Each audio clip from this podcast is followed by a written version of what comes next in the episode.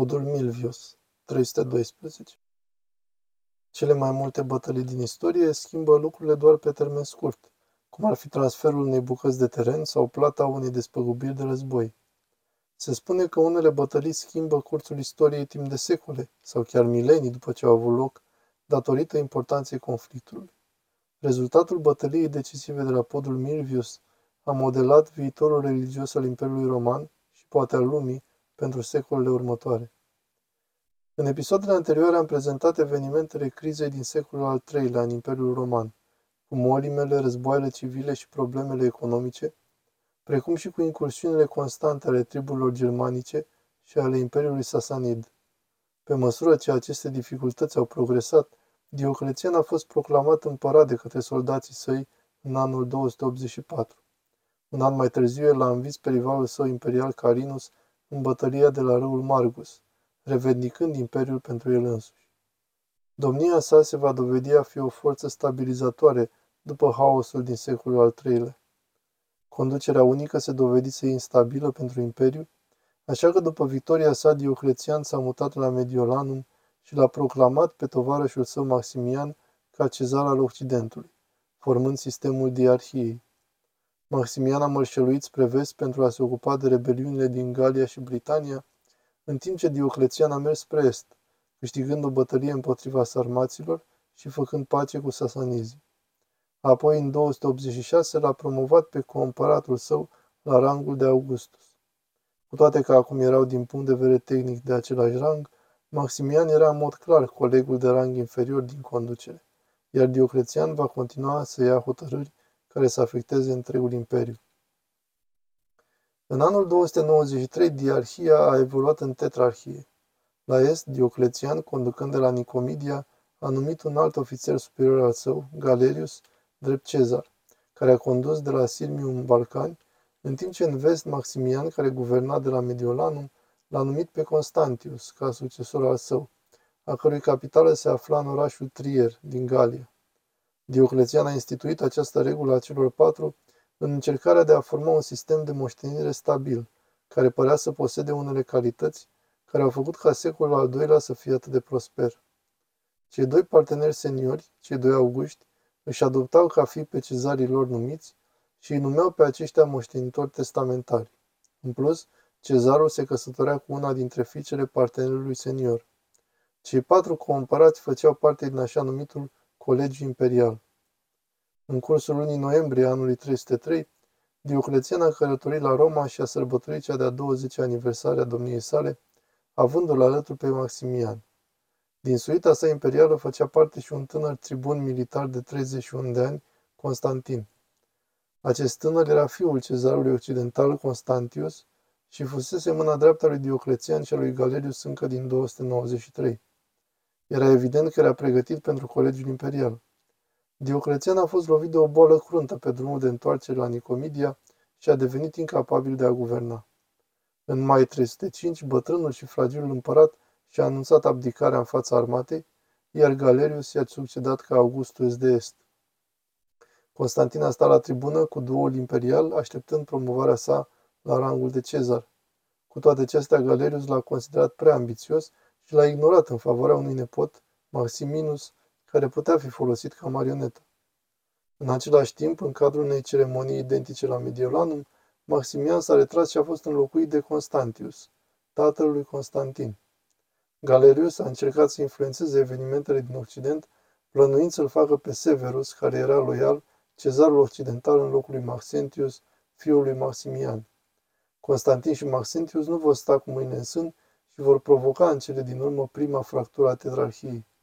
În această vară a anului 305, Constantius l-a chemat pe fiul său din Orient să îi se alăture într-o campanie împotriva picților.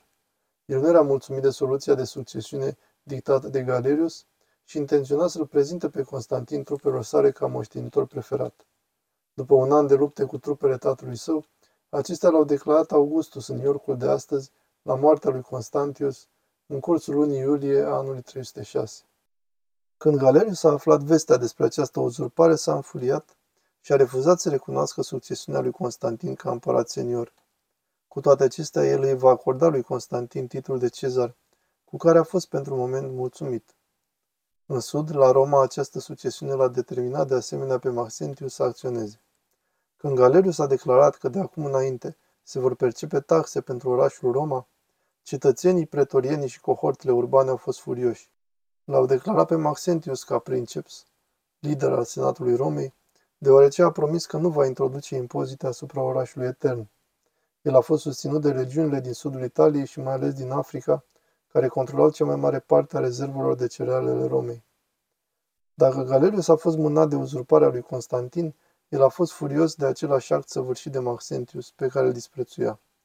Severus, care a fost August marionetă pentru Galerius, a primit ordin să-l distrugă pe uzurpator la Roma. La începutul anului 307, Severus a părăsit Mediolanum cu o puternică armată de campanie și s-a apropiat de zidurile masive ale orașului. Intimidată de orașul colosal, armata a dezertat atunci când Maxentius a oferit mite generoase comandanților săi. Severus a fost capturat și ucis. Maxentius controla acum întreaga peninsulă italică. În vara acelui așan, Galerius însuși a trecut Alpii și a mărșeluit spre sud cu o altă armată. În ciuda faptului că i-a adăugat la forțele sale pe dezertorii lui Severus, Maxentius știa că Galerius era un comandant capabil și s-a retras cu înțelepciune în spatele zidurilor. Dându-și seama de dificultățile de a asedia un oraș atât de mare, Galerius și-a făcut timp să negocieze cu Maxentius.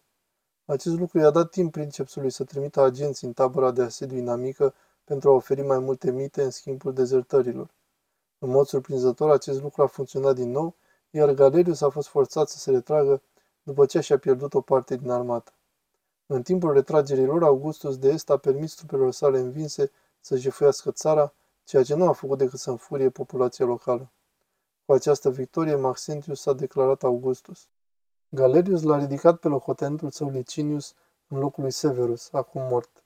Dar cezarii Constantin și Maximinus, dintre care cel din urmă s-a dovedit a fi mai puțin marionetă decât se așteptau, nu s-au mulțumit cu acest lucru. Sub presiune, Galerius a modificat colegiul imperial pentru a fi format din patru auguști în 310. În același an, Maxentius a trebuit să reprime o rebeliune în Africa pentru a-și securiza aprovizionarea cu alimente. În aprilie 312, Galerius a murit de boală și scena era pregătită pentru un conflict decisiv. Constantin a adunat o armată uriașă și a încheiat o alianță cu Licinius, în timp ce Maximinus i-a acordat în cele din urmă lui Maxentius recunoașterea oficială pe care o căuta, temându-se de puterea în creșterea lui Licinius. La începutul primăverii anului 312, Constantin a trecut în sfârșit Alpii și a câștigat două bătării majore în nordul Italiei, la Torino și Verona. La cea de-a doua dintre aceste bătălii, cel mai mare comandant al lui Maxentius a fost ucis. Apoi a mărșăluit pe Via Flaminia, ajungând lângă Roma în toamnă. Constantin și armata sa au ajuns în zona podului Milvius pe 27 octombrie, unde armata sa a stabilit tabăra și a început să se pregătească de luptă. În acest moment a avut loc un eveniment celebru care a fost repetat de-a lungul timpului ca fiind un moment cheie în istoria creștinismului. Sursele diferă, dar este clar că la un moment dat, în seara dinaintea bătăliei, Constantin a avut o viziune. Eusebiu susține că i s-a spus de către Constantin că în timp ce mărșeluia, a privit spre soare și a văzut o cruce de lumină pe cer deasupra acestuia, împreună cu cuvintele, în acest semn vei învinge. Le-a ordonat oamenilor săi să-și marcheze scuturile cu primele două litere din numele lui Hristos, Hi-Ro. Deoarece Maxentius era un adept devotat al credinței păgâne a Romei, conflictul de la podul Milvius a fost văzut de atunci ca o luptă între creștinism și păgânism. Spre deosebire de invaziile anterioare ale Italiei, Maxentius a părăsit zidurile puternice ale Romei și a decis să-și angajeze forțele inferior numerice în lupta cu adversarul într-o bătălie crâncenă. Să ne oprim acum un moment pentru a discuta compoziția celor două armate. După victorile sale împotriva lui Severus și Galerius, sursele afirmă că Maxentius a avut probabil în jur de 100.000 de soldați pentru a apăra întregul său nou regat. Nucleul armatei sale era format din garda pretoriană, gărzile imperiale de călărie și cohortele urbane ale Romei. Legionarii dezertori au constituit de asemenea o parte substanțială a armatei lui Maxentius. În plus, după ascensiunea sa, Maxentius a început să facă mari recrutări din Africa și din Italia. E probabil ca Maxentius să fie avut aproximativ 30.000 de soldați la podul Milvius. Deși Constantin dispunea de aproximativ 160.000 de legionari din provinciile vestice, El a adus doar aproximativ 40.000 de soldați peste Alpi în Italia și este probabil că a pierdut mulți soldați în timpul campaniei, rămânându-i nu mai mult de 25.000. Forța sa a fost împărțită în patru categorii. Gărzile de elită pretoriene și scutierii, dintre care unele îl proclamaseră împărat în New York, legiuni și forțe auxiliare din partea germanilor și a britanicilor. În dimineața zilei 28 octombrie 312, Maxentius și-a condus armatele peste un pod de bărci și s-a gropat pe o câmpie în apropiere de Tor di Quinto. Câmpia de la Tor di Quinto era situată la o curbă a Tibrului, ceea ce însemna că ambele armate erau cu spatele la râu. Infanteria lui Constantin se așezase într-o formație tradițională de luptă pe două linii, cu o mică forță de rezervă în spate. Alipa stângă armatei lui Constantin, mai apropiată de râu, era alcătuită dintr-o cavalerie puternică formată din două divizii, în timp ce dreapta era mai slabă. Infanteria maxentiană era alcătuită din două formații defensive pătratice, din cauza spațiului limitat disponibil în secțiunea sa de teren. Maxențiu credea că imposibilitatea retragerii ar face trupele sale să lupte mai bine. Constantin însuși a deschis bătălia intrând cu prima sa divizie de cavalerie de elită în avangarda inamică și a zdrobit-o aproape pe loc. Această pătrundere a fost văzută ca fiind semnalul pentru prima linie de infanterie să atace formațiunea pătrată inamică din față, apărată de pretorienii lui Maxentius și veterani. Ambele tabere și-au lucrat flăcliile, năpustindu-se una împotriva celeilalte într-o zi de scuturi și și-au scos săbile pentru lupta corp la corp. Trupele de front ale lui Maxentius s-au ținut ferme și nu au putut fi dislocate inițial, ceea ce a dus la pierderi de ambele părți. În stânga lui Constantin se părea că cavaleria maxentiană se va prăbuși rapid, dar a fost susținută de rezerve.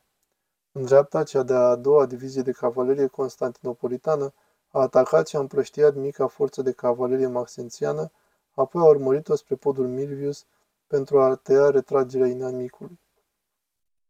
Înapoi pe flancul stâng, rezervele lui Maxentius au avut o amânare de moment, în timp ce Constantin și-a pregătit din nou cavaleria, apoi a atacat punctul slab. Sub această presiune copleșitoare, cavaleria maxențiană s-a prăbușit și a lăsat vulnerabil pătratul defensiv, care a fost înconjurat de forțele lui Constantin. Restul călăreților lui Maxentius, precum și al doilea pătrat neangajat în luptă de proaspeți recruți, s-au întors și au fugit spre pod, care a devenit însesat de soldați înspăimântați care fugeau. Maxentius însuși a fost prins în fuga propriei armate, a încercat să fugă în not peste Tibru și s-a înnecat împreună cu mulți dintre oamenii săi, în timp ce mulți alții au fost măcelăriți pe maluri. La nord, formațiunea pretoriană pătratică, prinsă în capcană și încercuită, a decis să ia o ultimă rezistență împotriva forțelor lui Constantin. Spre deosebire de restul armatei lui Maxentius, care a fugit și a fost măcelărită cu spatele la Tibru, pretorienii au fost cruțați de Constantin, care le-a admirat curajul. Numărul total al victimelor e necunoscut, dar durata scurtă a bătăliei a părut să indice că armata constantiniană a suferit doar pierderi ușoare, în timp ce armata lui Maxentius a suferit foarte mult în înfrângerea sa. A doua zi după bătălie, cadavrul înfinsului Maxentius a fost găsit pe malul râului. Constantin a intrat în Roma și a revendicat întregul Occident pentru sine. În același timp, aliatul său Licinius avea să-l învingă pe Maximinus pentru a revendica Orientul în 313. Cu toate acestea, alianța dintre cei doi nu avea să dureze. După ce Licinius a început să persecute creștinii din noul său regat, Constantin l-a atacat și l-a învins în bătălia de la Hrisopolis din 324, reunind imperiul în numele său. Din acel moment, Imperiul Roman va deveni din ce în ce mai mult un imperiu creștin, ignorând zeii păgâni din trecutul său.